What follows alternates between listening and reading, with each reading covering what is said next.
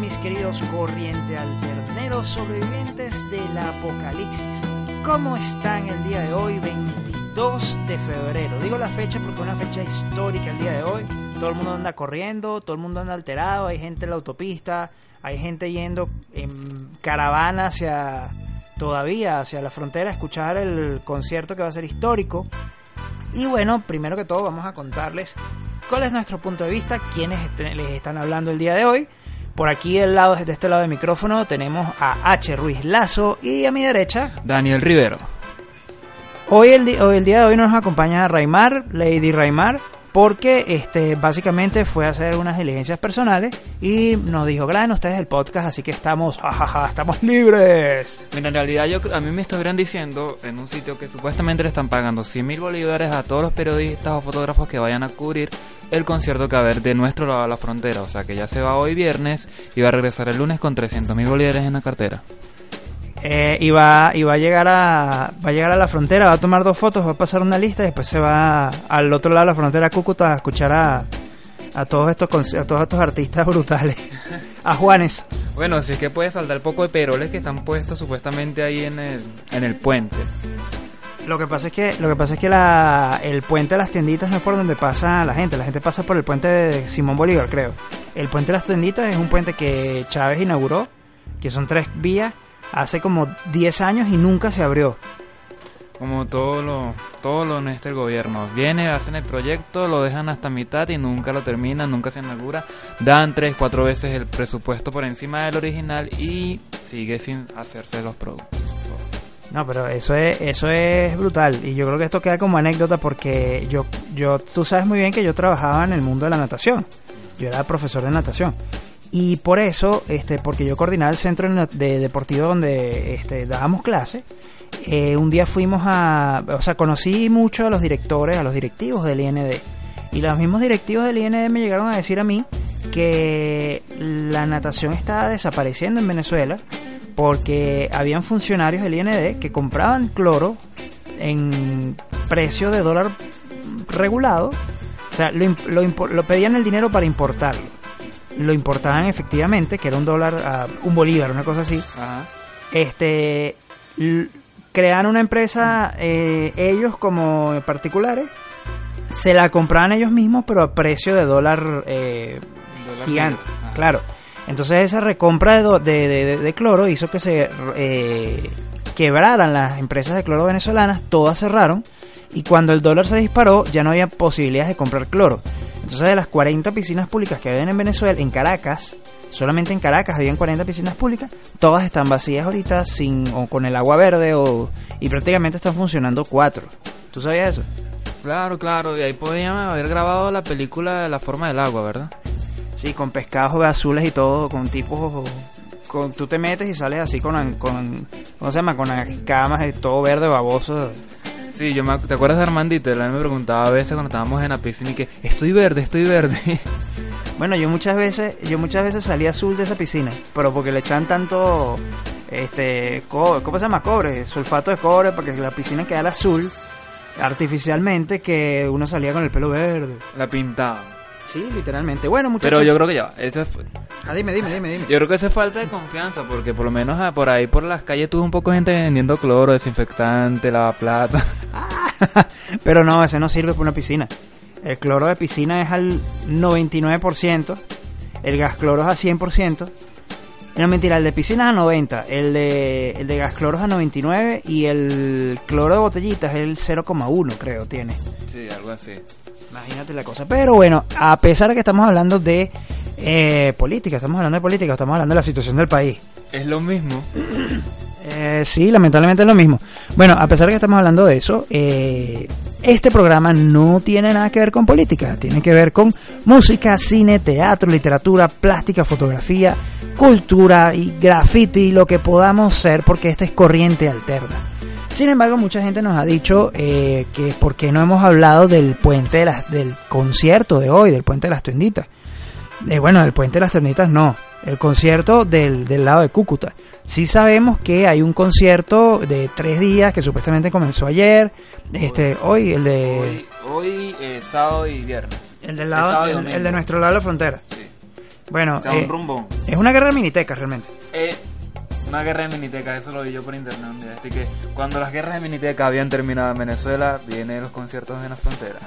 Bueno, eh, solo que del aquel lado de la frontera es como eh, tenemos una miniteca que tiene que ver con 100 millones de dólares que lo está organizando o promoviendo un multimillonario que es dueño de empresas como Virgin y que es pionero del turismo espacial y que de este lado ni siquiera han puesto la tarima porque no quieren fiarle al gobierno. Imagínate. O sea, en pocas palabras, como que si tú hicieras Destroyer de aquel lado y de este lado pones a tu la- el, el reproductor que tienes en tu casa, algo así.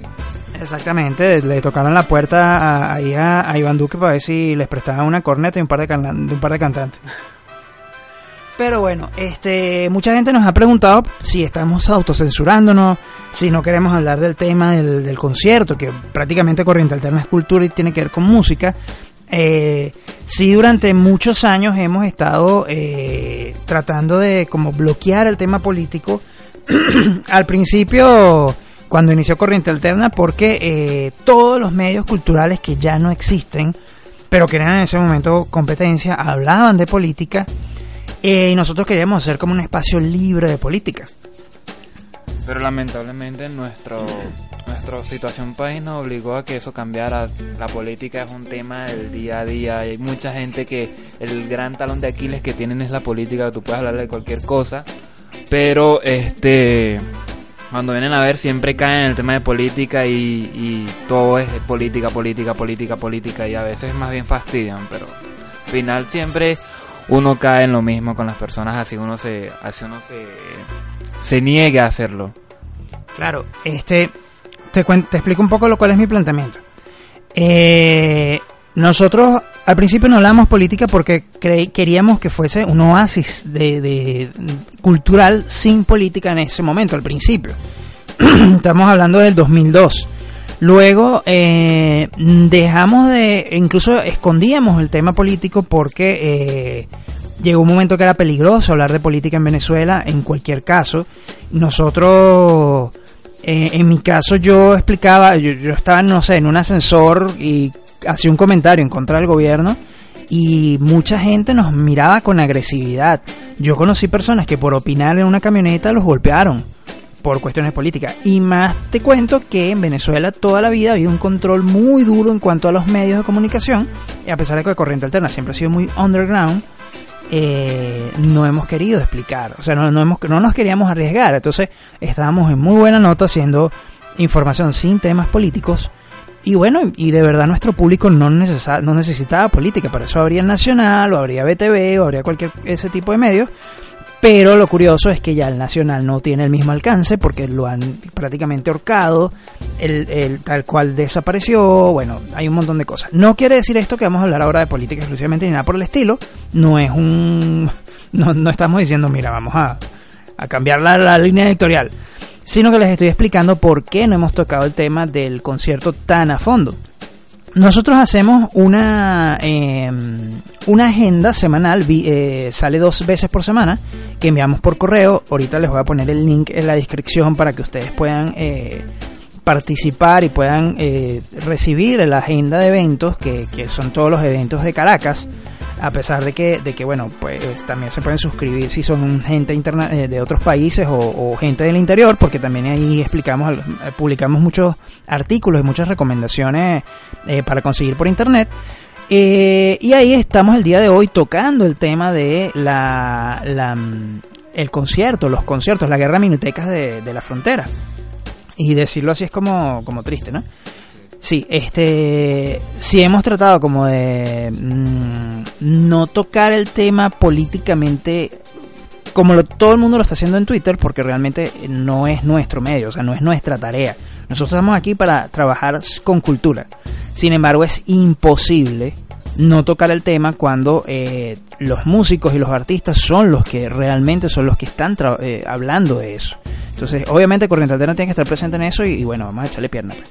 ¿Tuviste el video de, de Instagram de, de Franco De Vita que no pudo venir pero él quería venir? O sea, él dice, mira, no puedo ir al concierto de Cúcuta porque no había espacio en la agenda ya de todos los artistas que hay Pero vayan, o sea, apoyen todo lo que está haciendo y me imagino que muchas mamás llorarían como que no, Franco de Vita no. Sí, bueno, yo no fui para el concierto porque de verdad que ahí hace tres días estaba así como que Raimar, quiero ir para ese concierto. Pero también el, los artistas eran muy dispares, ¿no? Yo sé que no tiene que ver, el, hay que centrarse en el, ay, no, es que no, no va a tocar, no sé, Pink Floyd. Y por lo que es cierto que Roger Waters eh, ya lo odian en Venezuela, pero...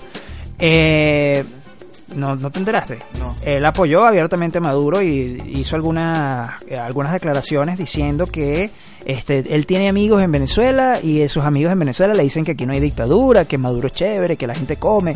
Entonces, este, publicó eso en internet y, y tiene un apoyo así como durísimo. Se nota que el hombre es de una izquierda bastante fuerte. Eh, pero lo triste es que solamente opina cuando sus amigos es lo que lo dicen. Me imagino que sus amigos serán, no sé, Juan Barreto y su combo, no sé. Mira, este, tengo una, una anécdota, por lo menos donde yo trabajo. Yo trabajo en una oficina X, No digas el medio. este, en una oficina y yo estoy pendiente de la parte de informática. Bien, me tocó esa parte. En mi departamento hay un tipo que el tipo es es la verga de Triana en informática, en conectividad, en redes, en todo lo que tenga que ver con computadoras. Así, mira, yo más o menos, yo pensaba que yo sabía de informática cuando llegué a esa oficina. Para mí estaban hablando chino. No, que no sé qué, que el otro. Yo, ¿qué, ¿qué vaina es esta? O sea, este tipo debería estar en la NASA. Ok. El tipo se pasa diciendo, no vale la pena lo que me pagan aquí, aquí pagan muy poquito, eh, este, la comida está en tanto, no sé qué más, persiguiendo, mira, por allá hay una, una, una carnicería que la carne está en 6000, carne de primera, que no sé qué más, que lo otro, que para allá, que para acá. Y el tipo es, es bastante buena nota, pero es izquierdista hasta a morir, a morir, a morir, a morir. El tipo, incluso en estos días, alguien le preguntó que si tuviera la oportunidad de entrevistar al fiscal de la República, no el que está en el exterior, sino el que está ahorita en el país, el suplente, por decirlo de alguna manera bonita. Este, que si tuviera que de- de la oportunidad de entrevistarlo, ¿qué le preguntaría? Y lo y lanzó esto así sin asco y sin miedo, como que, que por qué coño no ha metido preso o ma- eh, no ha metido preso al maldito de Guaidó cuando él mismo se está pasa quejándose de que no vale la pena, o sea, de que no no da la base. Fueron sus palabras exactas. Lo que gano aquí. Ok, este, entonces es una contradicción porque apoyan a alguien por, eh, ni siquiera por carisma, lo apoyan por costumbre. Es como, como ca- ser caraquista o magallanero. ¿Tú eres caraquista o magallanero?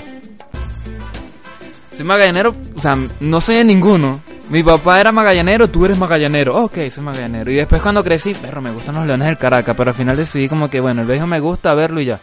Bueno, es como, como yo que yo juraba toda la vida que era caraquista genético porque cuando era chamo era, mi, mi mamá y mi papá hablan del Caracas y cuando ya éramos viejos, cuando ya mi mamá y mi papá son viejos, este, me di cuenta que los dos eran magallaneros y yo era caraquista. no me preguntes cómo, pero bueno, es como, perdón, es como el tema de, de apoyar a un partido político.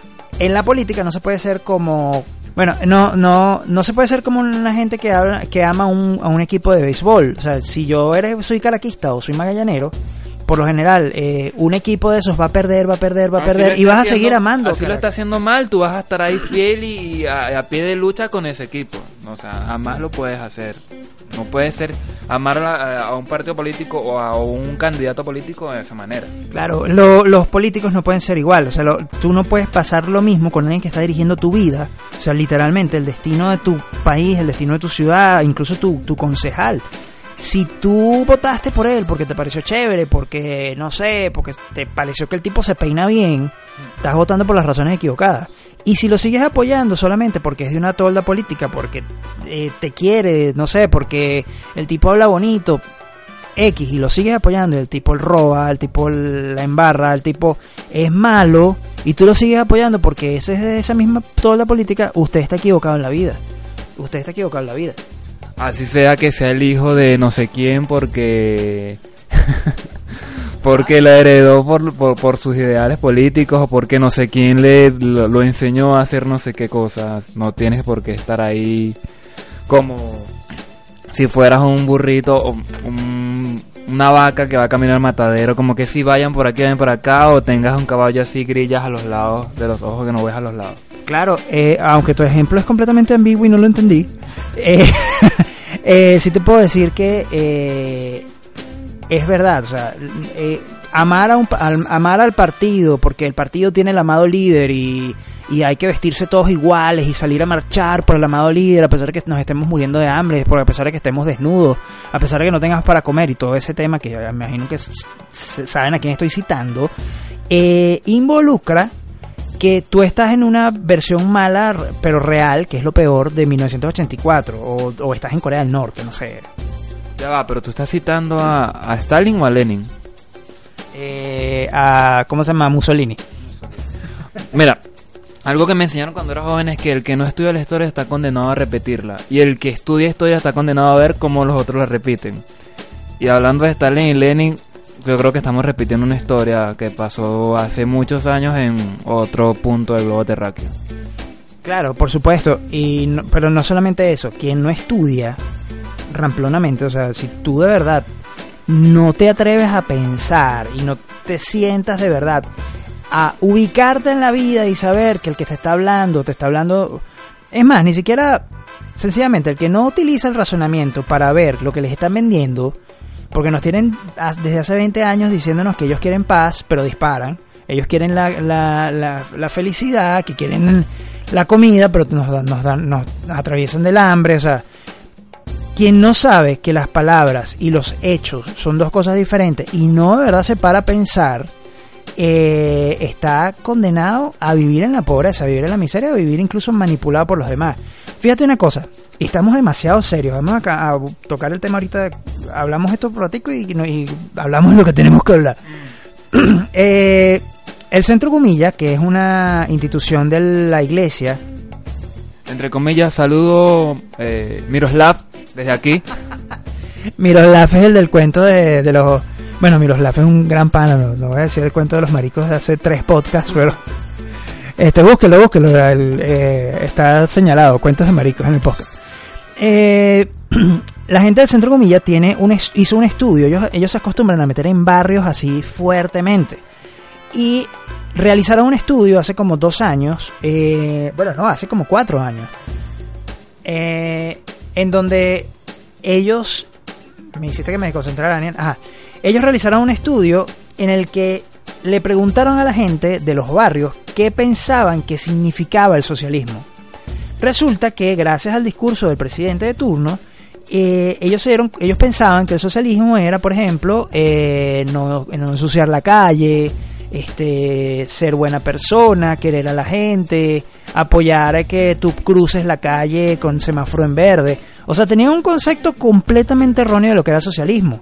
¿Por qué? Porque el discurso oficial decía que eso era el socialismo, pero jamás, yo creo que el, me- el menos del 5% llegó a decir que el socialismo era una, tende- una tendencia de izquierda que está cercano al comunismo. O sea, eh, es complicado, o sea, y tampoco eso, y es- tampoco eso que estoy diciendo es del todo el socialismo, no es muy grande y no es el espacio para conversarlo, pues. Mira, grandes capitalistas como George Soros, no sé si sabes de él, es un tipo que tiene mucho, mucho dinero. Este, gran parte de su capital lo donan para, para, cosas, para cosas benéficas, para universidades, para medicinas, para alimentar en no sé dónde. Y no es de ahorita, no es porque sea una tendencia de que hace, sino desde hace muchos años. Ese tipo de tener casi que los años del siglo pasado. Este, y desde los años 70 el tipo está donando. Incluso dicen que los grandes capitalistas son los que más donan dinero. Y muchos socialistas dirán, es para lavar dinero. No, es porque muchas veces la gente, el, mira, para tú hacer dinero primero tienes que tener otra, otra mentalidad, cambiar tu manera de pensar. Eso es, eso es en principio. Y a veces, pienso yo, que muchas veces tú como que quieres enseñarle a los demás. Y los demás por estar bloqueados de que no, tú tienes dinero, tú tienes dinero, busquemos a Robin Hood que le quite el dinero a los que tienen y nos entreguen. No. En vez de hacer eso, en vez de partir la torta, lo que deberíamos hacer es que la torta crezca. Y así todos tener más. Pero ese es el, el gran error que pienso yo que tiene much- el socialismo y, el comunismo y el izquierdismo. Que no, que lo que es tuyo tiene que ser mío. No, dime cómo hago para tener como lo que tienes tú. No me des el pez, enséñame a pescar. Es mejor. Claro. Bueno, este, yo, bueno, me bajé, me bajé una biblioteca completa de libros de liberalismo que te los voy a prestar, por cierto, que también el, el liberalismo tengo, tengo como mala, mala experiencia, porque una vez en Corriente Alterna hubo un director de, comerci- de educación que era liberal y eh, el tipo era lo peor del mundo. Entonces yo creo que no es, no es las tendencias políticas, sino las personas que, que lo, las llevan a cabo, las, con las que se puede juzgar, ¿no? Sin embargo, este, yo siempre he dicho que este gobierno me ha hecho pensar que lo que ellos hacen no está bien y por lo tanto hay que irse hacia el otro lado. No está bien, mira. Y el doble discurso es tan inmoral, tan pero tan inmoral, que yo sé de personas que tienen este cierto nivel en ciertas instituciones políticas y son los más eh, socialistas, los más los que más están dando el discurso, que tienen negocios hiper multimillonarios que tú lo dices, tú lo- o sea, es como un secreto a voces, mira, eso es de no sé quién. Incluso son franquicias. Y tú los ves y, y- ay, Dios mío. Es que incluso hay un, ti- un tipo donde yo trabajo, que el tipo es hiper chavista, hiper izquierdista, hiper socialista. Y tú lo ves que el tipo pareciera que todo el tiempo estuviera oliendo mierda. Pues tiene así la cara así y tú lo ves como te trata, como que yo soy más que tú. En estos días estábamos en el comedor y que, este, allá abajo venderán refresco. Lo que pasa es que la pasta se come con refresco. Pero es que está en cuanto, en, en 1500, me da como caligüeva, ¿sabes? 1500 un refresco, está como caro. Pero tú lo ves el tipo y entonces el día el día siguiente este mira estos zapatos, los compré en Estados Unidos. Yo le yo casi no me gusta traerlos para acá para el centro de Caracas porque los malandros saben de marca. Pero viva Maduro.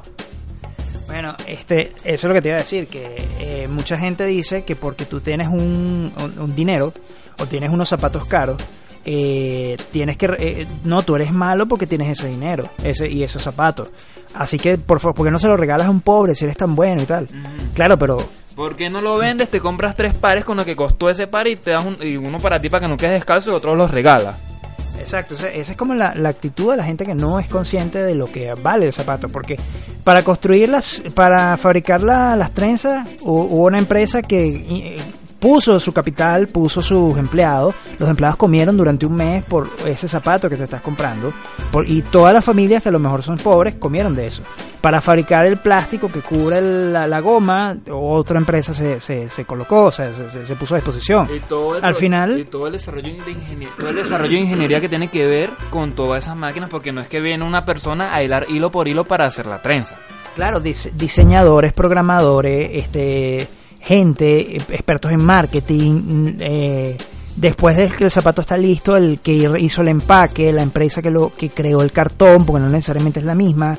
eh, luego la gente que distribuyó la- la- el zapato y al final por un par de zapatos el zapato cuesta no sé 50 mil soberanos para no hablar de, de- de- de que es un realero pero eh, para no hablar de dólares pero el zapato costó 100 y usted sabe que esos 100, 20 le quedan a la empresa y, los otros, y con los otros 80 comió un gentío. Entonces es, es absurdo. O sea, sí obviamente puede haber algún programa social y sí obviamente debe haber gente que ayude a las personas que no tienen eh, capacidad de comprarlo, porque siempre la va a haber. Pero este, con la producción, con la libre empresa y la producción nacional y con todo esto, la gente se enriquece. Y si hay competencias y si hay muchas empresas, la gente eh, tiene más de dónde elegir y va a haber más, más ganancias y va a haber mucha más gente con trabajo. Y no solamente eso. Eh, uno de los ejemplos que yo leí en un libro hace rato de, de sobre socialismo es que por lo general el socialismo es un fracaso porque los medios de producción seguimos sigo hablando de esto Lo- los medios de producción eh, son del Estado. Y el Estado fabrica por ejemplo arroz pero entonces eh, arroz blanco por decirte pero resulta que tú eres intolerante al arroz blanco necesitas arroz integral y no lo consigues ellos tienen ese arroz blanco porque eso es algo social y porque para y todos tenemos que comer lo mismo y tal. Claro, entonces hay una empresa, por más que todo el Estado haya, se haya llevado toda la empresa, toda la haya expropiado todas las empresas de arroz, eh, solo hay un- hay una empresa que hace arroz y crean arroz blanco. Ese es el producto. Entonces tratan de llevarle un kilo de arroz blanco a todo el, el mundo. Entonces hay escasez de producción. Pero no solamente es eso, sino que cuando tú Hay vas a escasez conseguir... de competencia. Entonces, la verdad es que hacer competencia se pueden disparar los precios. Y no solamente eso, que tú quieres arroz blanco, yo quiero arroz integral, eh, la otra persona quiere arroz para hacer sushi y no se consigue. Entonces ya la cosa se pone mal. Entonces siempre va a haber mucha gente descontenta por ese tipo de producción. Pero creo que estamos pasados de político. Lo que nos falta es hablar de... Mira, para terminar el cuento. Tú hace ratico dijiste que Corriente Alterna Ajá. inició más o menos en el 2002. Ajá. Cuando, eh, cuando hubo las elecciones de 1998, yo tenía alrededor de 7 años. Yo me acuerdo claramente cuando ese día de las elecciones... ¡Eres yo- un niño! O sea, eh, ese día de las elecciones, como que yo me enteré que iban a haber elecciones ese día. Porque ah, todo el mundo amaneció como que ah, sí, vamos a votar y tal. Ok. Y me, y me acuerdo que le pregunté a mi papá y a mi mamá quiénes eran los que iban a, ser eh, los, los candidatos. Me acuerdo que había un candidato llamado Rafael Chávez Frías, había uno, uno llamado Salas Romer que le decían frijolito. Ajá, pero Salas Romer es como de la tercera elección. Una cosa así, yo no me acuerdo, me acuerdo de esas cosas por ahí. Ajá. Me acuerdo que mi mamá me, con- me echó el cuento de Hugo Rafael Chávez Frías y yo desde ese momento le dije no votes por él. En serio. En serio, sin que me quede nada por dentro, desde ese momento dije no votes por él y desde ese momento yo tuve, o sea, rechazo total a, a- a esta persona. Y- e incluso en el 2002, cuando hubo la hubo la, la manifestación del 2002, que, que, que, que- que pasó lo del puente y todo esto, que estaban televisando eso en ese momento, yo tendría 11 años. Ok. Yo quería salir a manifestar. Con 11 años. con 11 años, de una manera bestial quería salir a manifestar, que hasta mi mamá me tuvo que caer a palo, me mandó a quitarme la ropa, me mandó a arrodillar y que me y me dio una pela y me puso a escuchar Juan Gabriel y a hacer la tarea. Ok, pero tu mamá es una especie de, de, de, de- de- de- de la señora de del código da Vinci, pero tu mamá usaba unas túnicas largas y un látigo de... No vale, sino que de verdad estaba, ese día estaba yo insoportable. O sea, sabes que hay veces que, que, que te, te pegaban antes cuando te podían pegar y tú no aguant y tú igualito seguías para adelante. Ese día de verdad yo estaba que estaba insoportable, insoportable, insoportable. Sí, bueno, este, gracias a Dios que no te mató, pero... Gracias a Dios que no salí a manifestar ese día. Claro, pero eh, la gente por lo general ya viene como con eso introyectado. Yo conozco gente de izquierda que eran niños y ya estaban vestidos con una camisa roja y, ni siquiera, y los papás eran opositores, pues. O sea, lo conozco así.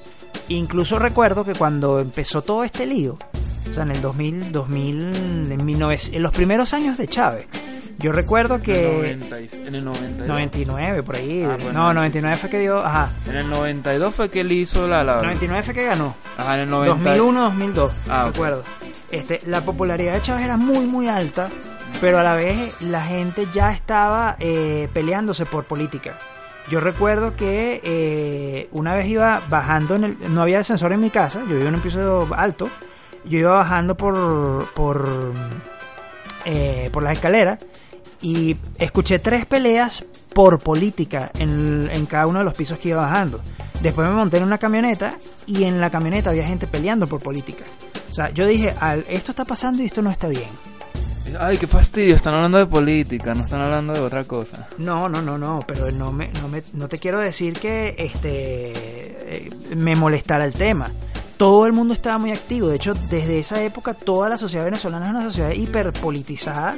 Incluso en los momentos en los que la gente está más apática, es una gente del que han nacido los guerreros del teclado, de los que opinan sobre Twitter y los que matan a la gente porque opinan, entonces los, se van por un candidato. O sea, esto ha sido una especie de, de- que la gente ha tenido la piel de Durano de cierta manera, delicadita, porque entonces yo te digo algo que tú no quieres y te insulto, te odio, te mato. Incluso a mí una vez, yo, este, a mí una vez por publicar unas cosas en Twitter, una persona que quería eh, atacarme por una cuestión de un, cargo donde yo estaba trabajando, empezó a publicar mis tweets. Copiaba y pegaba los tweets y hacía ver como que si yo estaba hablando sobre ese tema en ese momento. Y se solucionó porque fui la denuncié. Al, busqué un abogado y le, le metimos una, una denuncia. Pero la cosa fue, este, fue muy fastidiosa. Yo me sentí muy mal en ese momento. Entonces, eh, bueno. ¿Quiénes se van a presentar en este concierto de, de la frontera, Daniel? ¿Lo sabes? ¿Sabes el.? No, no sé quiénes van a presentar el concierto. En este momento estoy viendo que el logo tiene un 4 en la I. Tiene un 4 en la I. Sí, mira, la forma del loguito es un 4. El, la, la parte de... Ay, se me olvidó. De, no de las clavijas del 4. Bueno, lo que sí te digo, lo que sí te digo es que este nuestro internet está asquerosamente lento, Como todo el tiempo. como todo el tiempo. ¿Sabes el chiste que de repente el tipo llama a, a la- a su a su proveedor de internet y le dice que, señor, por favor, quiero aumentar mi conexión por, o sea, cambiar los cables a fibra óptica, aumentar mi conexión a 100 megas. Este, me podría decir en qué precio sale y la, la operadora le responde, mira chico, estás en Venezuela. Aquí con gusto tienes el cablecito ese guindándose y, y 2 megas cuando está rápido. No, bueno, pero es que precisamente en Cúcuta, donde se está generando este concierto, en este momento, mientras nosotros hablamos, eh, el internet estudiantil, o sea, el que paga la gente, los chamos así pa, en su, en Para su laptop, entrar a a Wikipedia. para entrar a Wikipedia y, a- y a- y aquí estuve, Aquí estuve. aquí estuve, a Yuyis. Este, los que pagan para ver, el- para estudiar, que es la cosa, que cuesta como, no sé, lo que cuesta una, una salchipapa, que es el perro caliente de colombiano. Salchipapa es un pana que, que yo tengo. Saludos al pana Salchi. Mira, ¿por qué le dicen salchipapa? No sé, de verdad no sé.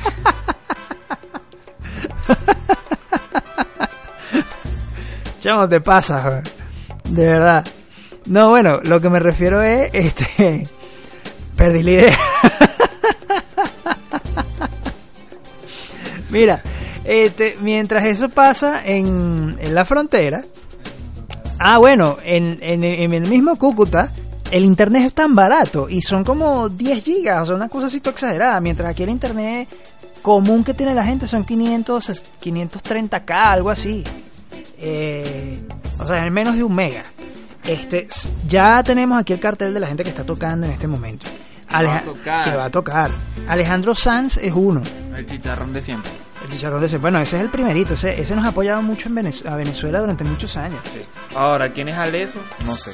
Aleso es un cantante de esto de música pop. Este, él es más, más o menos famoso, pero bueno. Este, Carlos Baute. Es el que vive en Venezuela, pero Vive en Venezuela todo el tiempo. Claro, este Carlos Baute es- literalmente es representante de Venezuela en el mundo. A pesar de, de- del chalequeo de que yo me quedo en Venezuela y se fue para España a vivir, el tipo es patria y muerte con Venezuela, obviamente, ¿no? Carlos Vives, ¿será que dejó a Shakira en dónde? Ok, este, vamos a leerlos así. Chino Miranda. A mí me gusta que a mí me gusta como canta el chino, déjame decirte. Y pero me gusta más el trabajo político de, bueno, el trabajo político no. El, trabajo activismo, social, el activismo. social. Perdón, es que si hablamos así sonamos como los tipos de lojilla, ¿verdad? Sí. Pero al revés. El activismo de, de- de Nacho me gusta mucho, a pesar de que las polémicas que se ha ganado precisamente por esta piel de gallina, de la piel, piel de durano de la gente, se ha ganado muchos problemas. Pero la gente sí anda, había un video por ahí, Ajá. este, que el tipo viene y está caminando cuando estaban las guarimbas en el 2000, ¿qué? 2006, Ajá. 2016. Sí.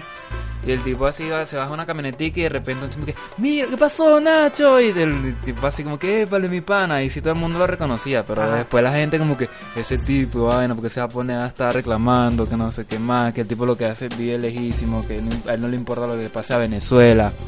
Claro, es que es un tema de, de- precisamente, o sea, si tú en algún momento hiciste algo, por lo menos uno de los presentadores es este Marco Music, que es este chamo que se, que se ganó un premio en estos días por un documental que hizo sobre Venezuela y que este se pone una peluca y se viste de mujer, es un youtuber realmente. Eh, bueno, ya está, ya es como tarde porque de aquí para allá son 14 horas y. Dale, sigue. Ajá. Bueno, eh, y el chamo, y hay gente atacando a Marco Music en internet por, por cosas como que, mira, en el 2013 hiciste un tweet burlándote sobre los, los estudiantes haciendo huelga de hambre. Era un tema, obviamente, álgido. Yo, si hubiese sido humorista, no hubiese hecho ese, ese tweet.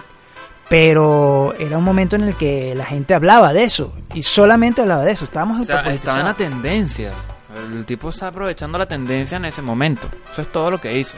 Claro, este, habría que sentarme, yo tendría que sentarme a revisar de verdad y no lo quiero hacer porque me da flojera el personaje, a pesar de que, bueno, ni siquiera lo sigo. Él, él- me parece un personaje valioso ahorita para Venezuela porque mientras los youtubers más famosos de México son Luisito Comunica, eh, gente así, Gaby Mesa, gente brutal, aquí en Venezuela nuestros youtubers más famosos tienen relación con la política. Javier Alamadrid, Marco Music, eh, bueno, La Divasa. La divasa. Y Dross, que Dross podría considerarse más como un youtuber argentino que como un youtuber venezolano. Ajá, este Danny Ocean, el tipo tiene, Uh, eso ya, es brutal. tiene ya tres canciones y este creo que va a ser su primer concierto grande que va a tener en Con en solitario. solitario, sí, esta es su primera presentación grande, grande. Ah, bueno, no sabía yo. Sé que él es gigantesco. Él es una de esas estrellas internacionales. Diego Torres, que obviamente va a cantar. eh, además de Color Esperanza, que va a cantar Diego Torres. Saber que se puede. Bueno, Esa fue la canción del 2002. claro, pero eso es un baluarte político en Venezuela. Esa, mira, las canciones más cantadas en los toques de, de las marchas, porque las marchas son toques, sobre todo las del gobierno. Sobre todo las del gobierno, sí. Eh, te ponen una tarima y ya se está la marcha. Pero las canciones más tocadas en todas las marchas en Venezuela, Color Esperanza de Diego Torres. Y del otro lado, este. Ta, ta, ta, ta, ta, ta, ta, ¿cómo se llama? la de escape. La de escape. O sea, en pocas palabras, tú estás diciendo que aquí las marchas son, pana, vámonos en cambote para allá para el concierto, vamos a, para la rumba, pero vámonos todos en grupitos, no lleguen cada uno separado. Bueno, hubo un momento que habían que eran bailoterapias y eso también se criticó mucho. Gracias a Dios que hemos superado esa etapa, pues nosotros hemos pasado el aprendizaje político. O sea, yo estoy seguro que Venezuela eh, va a ser una especie de modelo para toda la para todas las tumbar todas las dictaduras del planeta. Eh, incluso, incluso, este, ya hay un en Uganda, no sé, por allá por África, una gente que eh, hubo unas elecciones erróneas, eh, donde el tipo se montó hacia la fuerza por unas elecciones que prácticamente que, fue un simulacro electoral y la oposición montó un presidente interino. O sea, ya como copiando el modelo de, de Venezuela. Es que una vez, o sea, había una persona que yo conozco, Ajá. este, me decía, yo lo único que le pido al mundo es que por favor aprendan de Venezuela y que este sea el último ejemplo que tienen que, que tomar para saber que el socialismo no sirve. Obviamente, y lamentablemente no va a ser así porque todavía hay un montón de, de progresistas, de progres ca- come caviar, o sea, claro, o sea, que los bichos sentados en Starbucks con su mocachino latte, su bufanda al cuello, su boina, ven la situación venezolana en, en su iPhone y los tipos dicen, oye, pero qué mal está pasando Venezuela, deberían seguir en la izquierda porque la izquierda es lo máximo. Señores, vengan a comer mierda para acá. Eh, Pana, o sea, vengan a comer mierda para acá. O sea, le- Eso pasa que eso es como cuando uno es niño y vienen y le dicen, pana, no te metas por ahí porque por ahí va a haber un hueco. Y tú dices, oh sí, yo veo el hueco, pero yo lo voy a saltar. Coño, no lo vas a saltar, te vas a caer, huevón. O sea, si el socialismo fuera tan bueno, y aquí mucha gente me va a golpear porque este eh, no necesariamente lo que voy a decir es una sección realmente de socialismo, sino de comunismo, otras cosas, pero si el socialismo fuera tan bueno, eh, Cuba no, eh, la gente no escapara de Cuba en balsa, la gente de Berlín no hubiese construido un muro para que la gente no se saliera, y nosotros los venezolanos no estuviéramos haciendo cola, no estuviéramos pariendo por comida, no estuviéramos sufriendo lo que estamos sufriendo. Ni nos hubiéramos ido a toda Latinoamérica, o sea, ni a todos los países que nos hubieran abierto las puertas y nos estuviéramos este, rogando para que nos den trabajo y, la, y, que nos digan desde, desde por allá. Mira, ganó 150 dólares al mes y tú, 150 dólares, qué plata, chamo, estás ganando, eres millonario. No, no, estás ganando lo mínimo que puede ganar. Ni siquiera la mitad de un sueldo mínimo. ni siquiera mitad de un sueldo mínimo que puede ganar cualquiera, o sea, está sobreviviendo. Cuando aquí siento, o sea, mira, el sueldo aquí supuestamente en estos días, lo último, lo último que supe era que estaba alrededor de 6 dólares. Ah, Creo que me dijeron que ayer antier se volvió a montar en 3.300. Son 18 mil bolívares. ¿Cuánto es eso? 6 dólares. 6 dólares. 6 dólares al mes. Y la gente sobrevive. Yo de verdad me quedo loco como yo mismo soy partícipe de eso, de cómo puedo comer tres veces al día con 6 dólares al mes. Claro, por supuesto, por ahí hay un montón de cosas. El tema es que no estamos comiendo con 6 dólares al mes. Nosotros estamos sobreviviendo por una cantidad de factores. Incluso la misma caja de miseria, que es la caja Clap, la, la, la estamos comiendo, o sea, la tenemos por ahí guardada.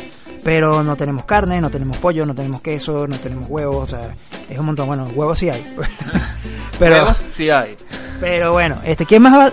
Chamo, trata de sacarme el tema político. Vamos a hablar de conciertos. Ajá, quedamos en Danny Ocean, eh, Diego Torres, Fonseca excelente, que de verdad quiero ir a ese concierto. Quizás Ok. me voy a venir para acá, para tu casa, para vacil- vacilármelo en vivo.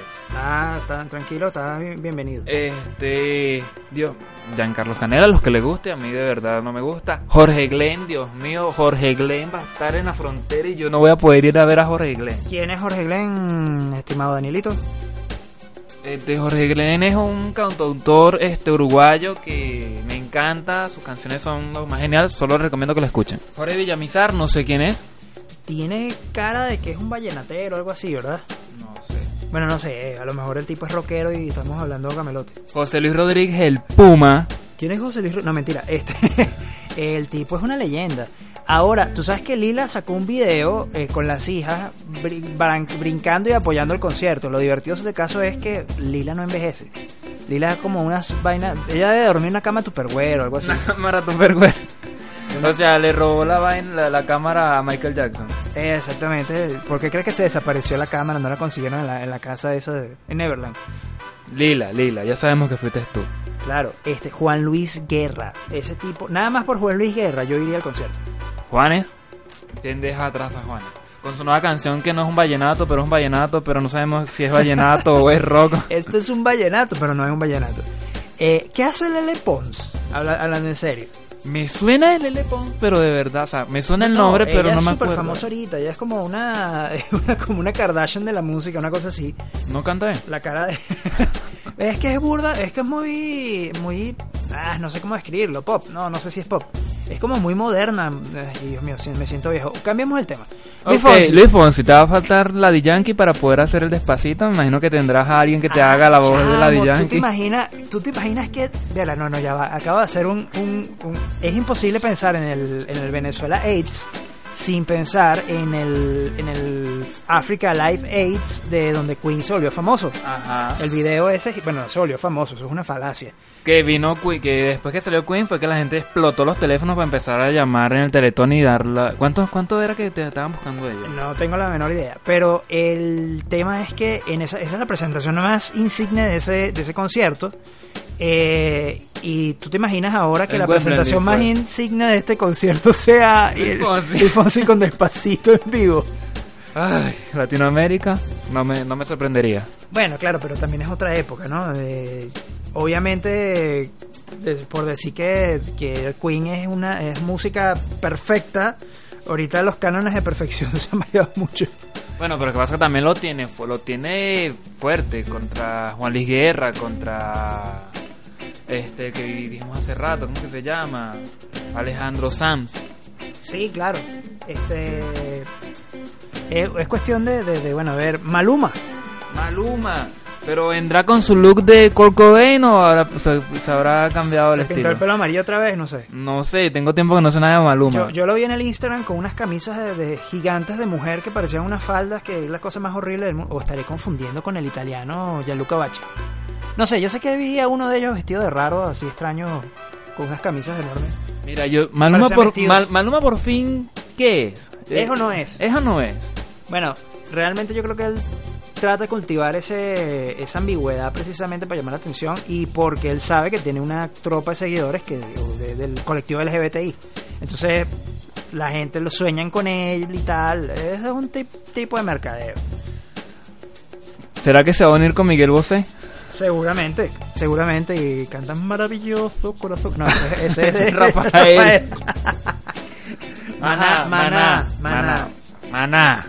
Por más que digan que Maná son cinco Ricardo Arjona y todo el tema de que el, eh, Maná tiene su público y no es malo. O sea, bueno, sí es malo. Bueno, no sé.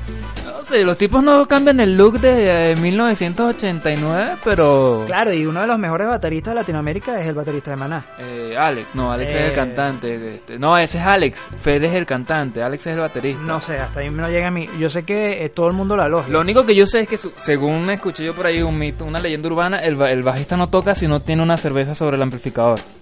Ah, bueno, mira, no sé. Lo que yo sí te digo es que de ahora en adelante, por haber tocado en este concierto, Maná para mí deja de ser una, una banda McDonald's y se te va a transformar en Maná. O sea, los apoyo, los quiero mucho. Gracias por apoyar a Venezuela. ¿Qué te pasa? Antes, antes de yo escuchar Eric Clapton, escuchaba Maná. Claro, ahora, ¿quién es Mau y Ricky? Mau y Ricky son los hijos de Ricardo Montaner. ¿En serio? ¿En serio? Ah, ¿qué tal? Con razón están ahí. Eh, cualquier hijo de vecino no, no, no entra allí. Lo que sí te digo es que suenan como Rick y Morty. Sí, yo lo pensé lo mismo. Eh, eh, Nacho, Nacho. Ah, fíjate que los ponen Mira. bien separados, a No, Nacho y a, y Chino. li- Están por, por, por orden alfabético ahora. Harán un dúo. Sería genial. Ahí sí es verdad que van a. Van a Obviamente van se a va- hacer un dúo. se va- van a comerse a, al tipo de despacito. ¿Cómo que se llama? Ah, ah, ¿Cómo que se llama el tipo de despacito? ah. Dios, Luis Fonsi, Luis lo acabamos de decir. Ese Este, mismo. Claro, eh, Paulina Rubio, ella está ahí, bueno, todo artista es bienvenido, todo artista es genial, sobre todo debe tener su legión de fans. Paulina Rubio tiene su contraparte de este lado, que es Paul Gitman. Claro, seguro. Mira, cada vez que me mencionan a Paul Gilman, y lo tengo que decir, lo tengo que decir públicamente, eh, sabes que Paul Gilman es la voz de Patricio Estrella en Bob Esponja, ¿no? ¿En serio? Ese rockero que trata de ser así todo malo, y es la voz de, de, de Patricio Estrella, entonces saquen la cuenta. Eh, Rake, Ah, Rake. Eh, eh, Rake. Eh, Bueno, no- las canciones románticas de No. do- 2006, Rake, este, mi- Camila, que no está. Claro, no es nuestro estilo de música, por eso es que estamos gagueando con algunos de los, de los, de los artistas, de los, de los compositores y, de- y- y los que se van a presentar. Sin embargo, es un concierto impresionante. O sea, yo creo que relacionado a Venezuela es lo más importante que ha pasado desde la experiencia roja o desde las cosas esas que se hacían en el Valle del Pop, o sea, de verdad. Y ojalá que este tipo de conciertos se den de este lado de la frontera. Ajá, tenemos a Reinaldo Armas. Señor Reinaldo Armas. Am, no hay más que decir. Reinaldo Armas, su nombre lo dice todo. Él no estaba retirado. No, jamás. No estaba cuidando a sus 250 muchachos. El tipo tiene como 250 hijos. Una cosa así no, que no, no. parece emperador de, de China. Una cosa así. Eh, Reymar Perdomo. Reymar, por eso que no está aquí. Raimar, perdón. Por eso fue que Se no cambió, se cambió el apellido. o sea, son Para- 300 mil Eh, por los es un nombre artístico. Va, toma fotos en la frontera y después se regresa para acá. Eh, Rudy Mar- Mar- Mancuso. Yo pensé que era Rudy La Scala. Ricardo Montaner. Ricardo Montaner. Que por supuesto se va a montar con sus hijos en algún momento. tú sabes que hay lugares en Chile, o sea, hay, hay lugares en, en los países del sur, mejor dicho, que ellos no conocen a ningún venezolano famoso. Bueno, ahorita sí debe haberlo. Pero el icono es Ricardo Montaner. Gracias a las novelas, ¿no? Tan enamorada Bueno, yo vi de una ti. vez, yo vi una vez un, un sketch así de tipo la Radio Rochela, que la extrañamos mucho a la regreso hace pronto, que en donde hablaban de habían eh, iban a meter a un venezolano porque estaban haciendo una burla de Chávez y metían a la Ricardo Montaner, un imitador de Ricardo Montaner. Imagínate que no conocen a ningún otro venezolano. No conocen a ningún otro venezolano. Ajá. Santiago Cruz. Eso es llanera también, ¿verdad? No. No, ese es salsero, Ah, salsero. Uy, salsero. No me maten. No es nuestro estilo de música, perdóname, pero bueno.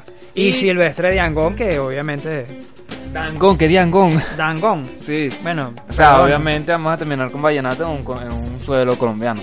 Claro, y se agradece. Pues, o sea, yo creo que ahora hay que darle la nacionalidad venezolana a todos los colombianos y viceversa, porque ya todos los venezolanos están en Colombia.